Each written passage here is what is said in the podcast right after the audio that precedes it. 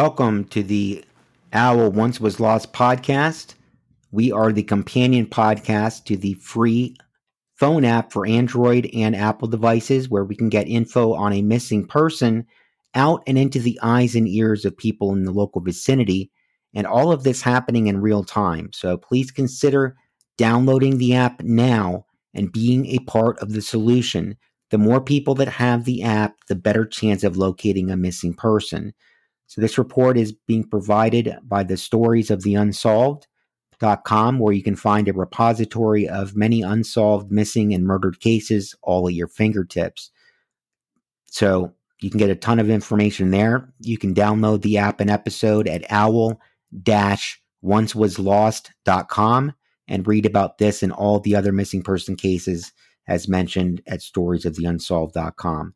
Please also remember that we need the simple step of hitting the five star review on the Apple reviews, which helps us in being found in the podcast algorithms. It only takes a second, and we would greatly appreciate it. It goes a really long way, um, and we need those. We see the uh, podcast is growing uh, each week, each month. We're getting more and more people, so we just need people to go ahead and uh, and subscribe, as well as hitting the five star or anything, any review. It doesn't matter. Just, you know, getting, talking to us and, um, you know, even making suggestions on cases. There's a lot of things that you can do. We'll bring you more information on that on the next episode. So, this is the story of Lisa Renee Wilson, Julie Ann Moseley, and Mary Rachel Trlica. On the morning of December 23rd, 1974, Lisa Renee Wilson, Julie Ann Moseley, and Mary Rachel Trlica traveled to the Seminary South Shopping Center in Fort Worth, Texas, to do some Christmas shopping. Lisa and Mary, who both went by their middle names, were friends, and Julie was the sister of Renee's boyfriend, Terry Moseley. Rachel and Renee had initially planned to go shopping with Terry, but he'd made plans to visit a friend in the hospital. Julie wanted to go along with them, but was told she needed permission from her mother, Rayanne. She was able to get permission after complaining about having no one to play with at home, but was told she needed to be home by 6 p.m. The curfew was no issue as Renee was to attend a Christmas party that evening with Terry and wanted to be home by 4 p.m. to get ready. At 12 p.m., the girls departed and first traveled to the Army Navy surplus store to retrieve some jeans Renee had on layaway. They then drove to the shopping center parking Rachel's 1974 Oldsmobile 98 in the upper parking level near the Sears outlet. Witnesses would later inform police they'd seen the girls inside the mall throughout the afternoon, and it's their belief they returned to the car at some point in to drop off items. What happened after is where the mystery begins. When the girls failed to return home, their families became concerned and drove over to the Seminary South Shopping Center to search for them. And Terry was charged with staying, staying at home by the phone in case somebody called with information about their whereabouts. Rachel's Oldsmobile was discovered in the parking lot at, at approximately 6 p.m. and it was locked, and there was a single present on the back seat floorboard. There were no signs of the girls nor signs of a struggle in or around the vehicle. The families waited at the mall all night, and Renee's mother, Judy Wilson, had them paged at each of the stores and called upon local hospitals and the police, while Rusty Arnold and his mother went from store to store looking for them. Richard Wilson and a neighbor climbed onto the roof of a nearby building with a shotgun and stood watch over the Oldsmobile overnight. Each of the girls' friends were called, but they'd heard nothing and with the police informed, the case was handed over to the Youth Division of the Fort Worth Police Department's Missing Persons Bureau. Police initially believed that three had ran away, but their families felt otherwise. However, due to the runaway distinction, the case wasn't investigated as thoroughly as it should have for the first year. This meant Mary's car wasn't processed for evidence nor did investigators dust for fingerprints. The runaway theory was further spurred by a letter Rachel's husband Thomas received in the mail on the morning of December 24, 1974. It was in the mailbox and addressed to Thomas from Rachel. It stated that the girls had gone to Houston for the week and provided directions to where the car was parked at the mall. So it stated, quote, I know I'm going to catch it, but we just had to get away. We're going to Houston. See you in about a week. The car is in the Sears upper lot. Love, Rachel. The letter had been written on a sheet of paper that was wider than the envelope in which it had been placed, and the writing was termed as childish scrawl. The stamp on the envelope had been canceled at the morning it arrived at the Arnold residence, and there was no city on the postmark, only a blurry postal service number 76083.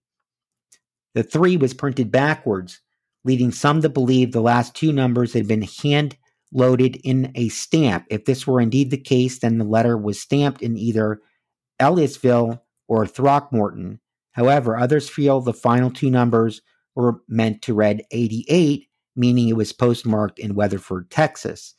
Both Rachel's mother and Thomas believed the letter wasn't written by her, as she affectionately called their husband Tommy, and the letter had been addressed to Thomas A. Trlica. Handwriting tests proved inconclusive, and investigators are still unsure of the writer's identity. It was initially believed Rachel had been forced to write the letter, or did so of her own volition, but this assumption has since changed. The original loop in the L of Rachel appeared to have originally been a lowercase e, leading some to believe it was initially a spelling error. The letter remains the only piece of physical evidence investigators have in the case, and when DNA technology was developed, it was sent for testing, but no matches were found to anyone in the police database nor to the girls. At the time of the trio's disappearance, Rachel's sister Deborah was living with her and Thomas. Thomas and Deborah had previously been engaged, but the relationship had never been too serious, and the pair ended up calling off their wedding. They stated it wasn't uncomfortable having the three of them living under the same roof and it's the belief of some members of the Moseley, Wilson, and Arnold families that Deborah knows more about the disappearances than she's letting up on. They sent her a letter after an interview with her was published in the Fort Worth Star Telegram in 2000. In it, they asked her to divulge any information she might have and to fully cooperate with the Fort Worth Police Department and the FBI investigations. They also asked her to take a polygraph test. Deborah maintains she knows nothing about their disappearances, and the three families distributed missing persons flyers across Texas and contacted newspapers throughout the United States in order to spread awareness about the disappearances. A store clerk came forward saying a woman had approached her to say she'd witnessed Renee, Rachel, and Julie being hustled into a yellow pickup truck parked by the Buddings grocery store at the mall on the day they vanished. This was similar to an 81 report from another witness who'd said he'd seen an unidentified male force a girl or girls into a van in the mall's parking lot. When he'd approached the group, the man had told him it was a family dispute and to stay out of it. Both stories have not been verified by police, and investigators have never been able to locate the woman who'd spoken to the cashier. Investigators interviewed a night watchman who was working at Alcon Laboratories just down the street from the Seminary South Shopping Center on the night of the disappearances. He'd reported seeing a car containing three women and two men pulling into the building's driveway that night, and unfortunately, the lead was a dead end.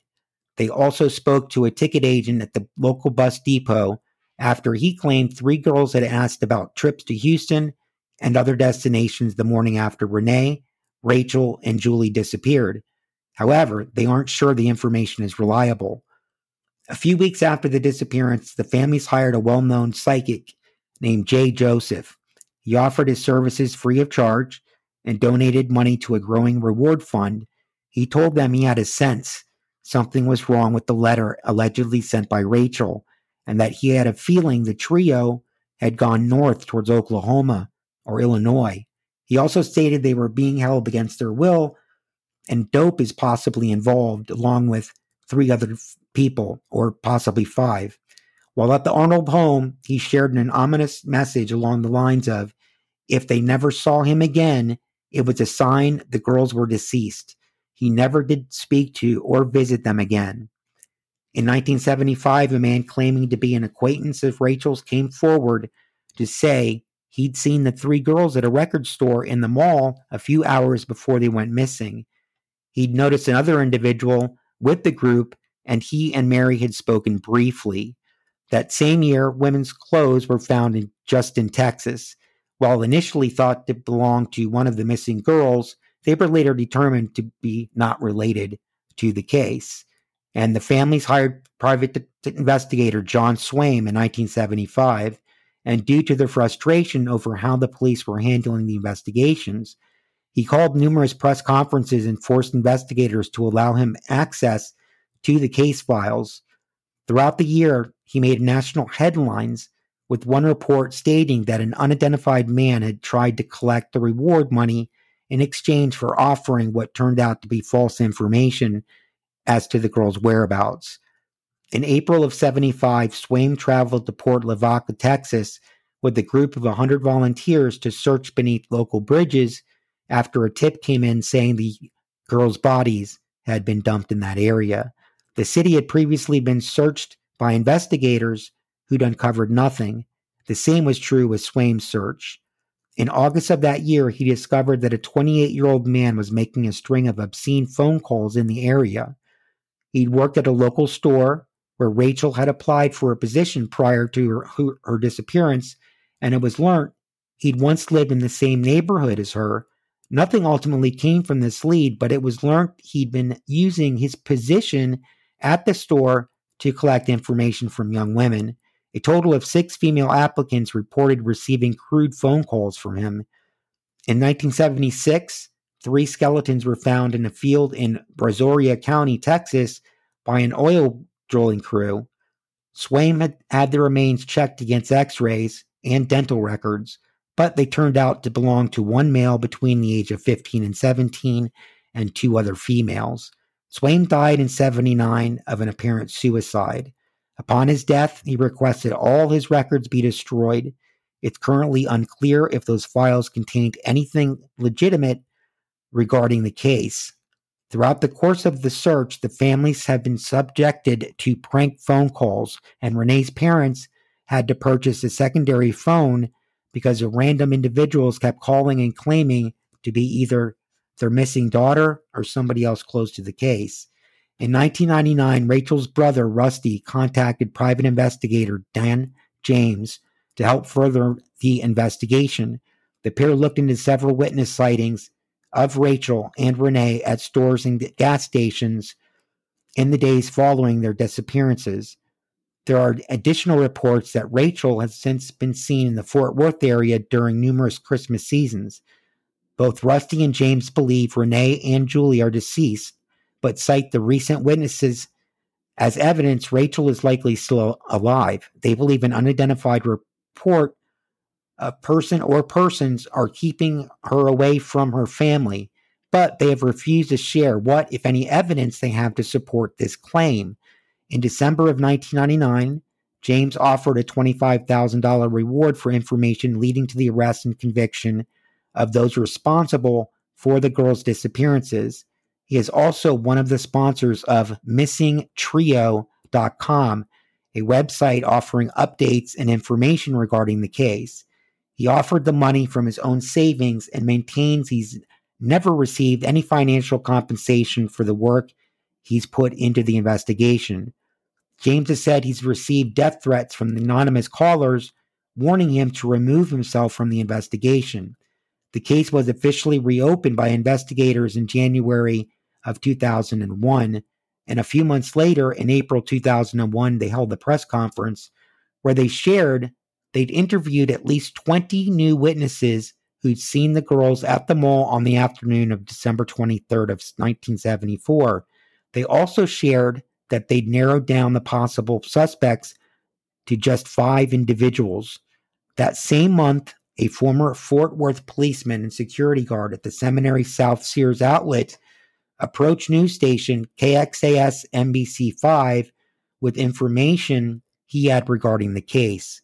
He claimed to have seen three girls and a young male security guard inside a pickup truck at approximately 11:30 p.m. on the evening of their disappearances. The girls appeared relaxed and were in the vehicles willingly, laughing and exchanging words before the security guard drove away with them in the truck. When they left, the youngest girl was sitting next to the driver, the second eldest in the middle, and the oldest next to the passenger side door.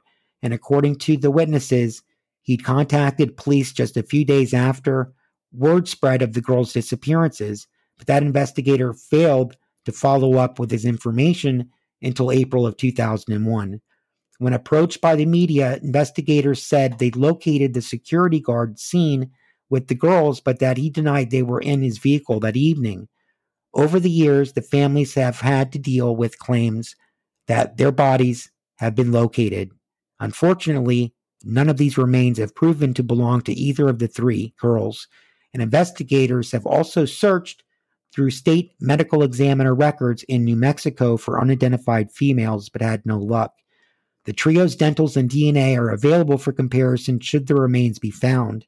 In September 2018, Rusty, with the help of the Texas EquuSearch, organized an effort to raise two submerged cars out of Benbrook Lake. It was believed the cars were connected to the case, so a GoFundMe campaign was set up to pay for the drive from North Texas Marine Salvage and the equipment needed to do the job. Rusty was led to the lake after learning about an individual who lived five miles from the mall and whose vehicle went missing in the mid 1970s. The lake is located roughly eight miles from where the shopping center, yet investigators didn't believe there would be enough evidence to warrant a search, which spurred Rusty to organize his own search effort. The first car was pulled on September 22nd, 2018, and the second on October 13th. Five scientists were brought in to analyze them, but neither was determined to be related to the case. Their VIN numbers were collected in case they're connected to other unsolved cases in the area. And there is a third car still beneath the waters of Benbrook Lake. Rusty had planned to bring it up, but it was found to be too dangerous a job given how disintegrated the frame had become whilst submerged. Crime Stoppers has issued a $1,000 reward for information re- leading to a resolution to the case. And Rusty once received a call from a woman claiming to be Julie, She'd contacted him over skepticism over the upbringing, believing she'd been abducted as a child. She'd seen a picture of Julie online and tracked down Rusty. After seeing her picture, both he and Julie's mother thought it possible he was the missing girl, but DNA test came back negative. According to investigators, the last time they had lead was in 2001 when they collected DNA evidence. Due to the active nature of the investigation, the results have not yet been shared with the public. It is their belief the girls left the shopping center with somebody they trusted and met with foul play. Few details have been released regarding the investigation, which has frustrated the families. Richard Wilson claimed to have been lied to about potential searches in the case. In one story relayed to FW Weekly, he said he'd been told by officers they were going to look into a lead that the trio's bodies were at the bottom of a well in Aledo, Texas. Richard decided to follow and trailed them to a Paris coffee shop on the near south side before they returned to the station and called the family to say that nothing had been found. It's incredible. They'd never actually traveled to the well's location that day. Thousands of leads have been investigated and dozens of searches completed throughout the course of the investigation. Searches have been combed through the Texas brush and have explored hundreds of back roads, while the families have walked along creek beds and country roads. Cotton Trlica passed away of stage 4 melanoma just six months after his daughter's disappearance. Her mother remarried a few years later, and Thomas left Fort Worth remarried, and went on to become a supervisor at a Texas based water company. He'd initially believed the girls would be found within a few days and put up a $2,000 reward. But less than two years later, he requested a divorce from Rachel on the grounds of abandonment. He since remarried numerous times. Renee's family still resides in her childhood home in the Fort Worth area. Throughout the initial search, Richard participated in numerous volunteer efforts and knocked on neighbors' doors in the pursuit for answers. And in 2015, Judy passed away due to pulmonary hypertension. Rusty continues to look into the case almost daily. He has worked with several private investigators and searched various areas across Texas, including a bayou in Port Lavaca and wrecking yard in Kennedale. He also runs the Missing Fort Worth Trio Facebook group. And according to Rusty, his pursuit for answers has frayed his relationship with his mother and sister. Fran believes Rusty's obsession is partially the result of Dan James' involvement in the investigation and blames him for how the case has destroyed her family. For two decades after Julie's disappearance, Rayanne broke down visiting psychiatrists and psychologists. She has even spent some time in the hospital. In order to explore her pain and move on with her life, she began journaling her thoughts. She has since passed away without her ever knowing what happened to her daughter. The case has been featured on numerous podcasts, including the popular Trace Evidence podcast. Lisa Renee Wilson went missing from the Seminary South Shopping Center in Fort Worth in te- Texas on December 23, 1974. She was 14 years old and was last seen wearing a purplish blue hip hugger pants, red and white sneakers, her Oxford type shoes, and a promise ring with a single stone. She also had on either a pale yellow or green, green shirt or a white pullover sweatshirt with the word sweet honey imprinted in green along the front. She is commonly addressed by her middle name. And at the time of her disappearance, she stood between five foot two and weighed approximately 110 pounds. She had shoulder length wavy brown hair and reddish highlights and brown eyes. She is fair skinned with acne and she has a scar on the inside of her thigh. Mary Rachel Trlica Nee Arnold went missing from the Seminary South Shopping Center in Fort Worth, Texas on December 23, 1974. She was 17 years old, and aside from her wedding ring what she was wearing is currently unknown. She is commonly addressed by her middle name, and at the time of her disappearance, she stood at five foot six and weighed approximately 108 pounds. She had long brown hair and green eyes. Her upper front tooth is chipped, and she has a small scar on her chin. Julianne Moseley went missing from the Seminary South Shopping Center in Fort Worth, Texas on December 23, 1974.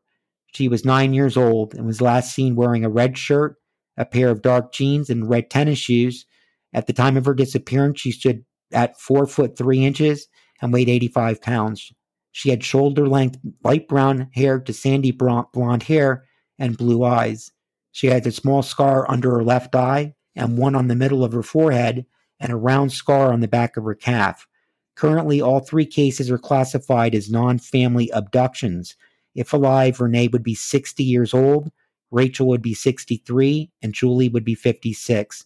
Those with information regarding the case are asked to contact the Fort Worth Police Department at 817 877 8345.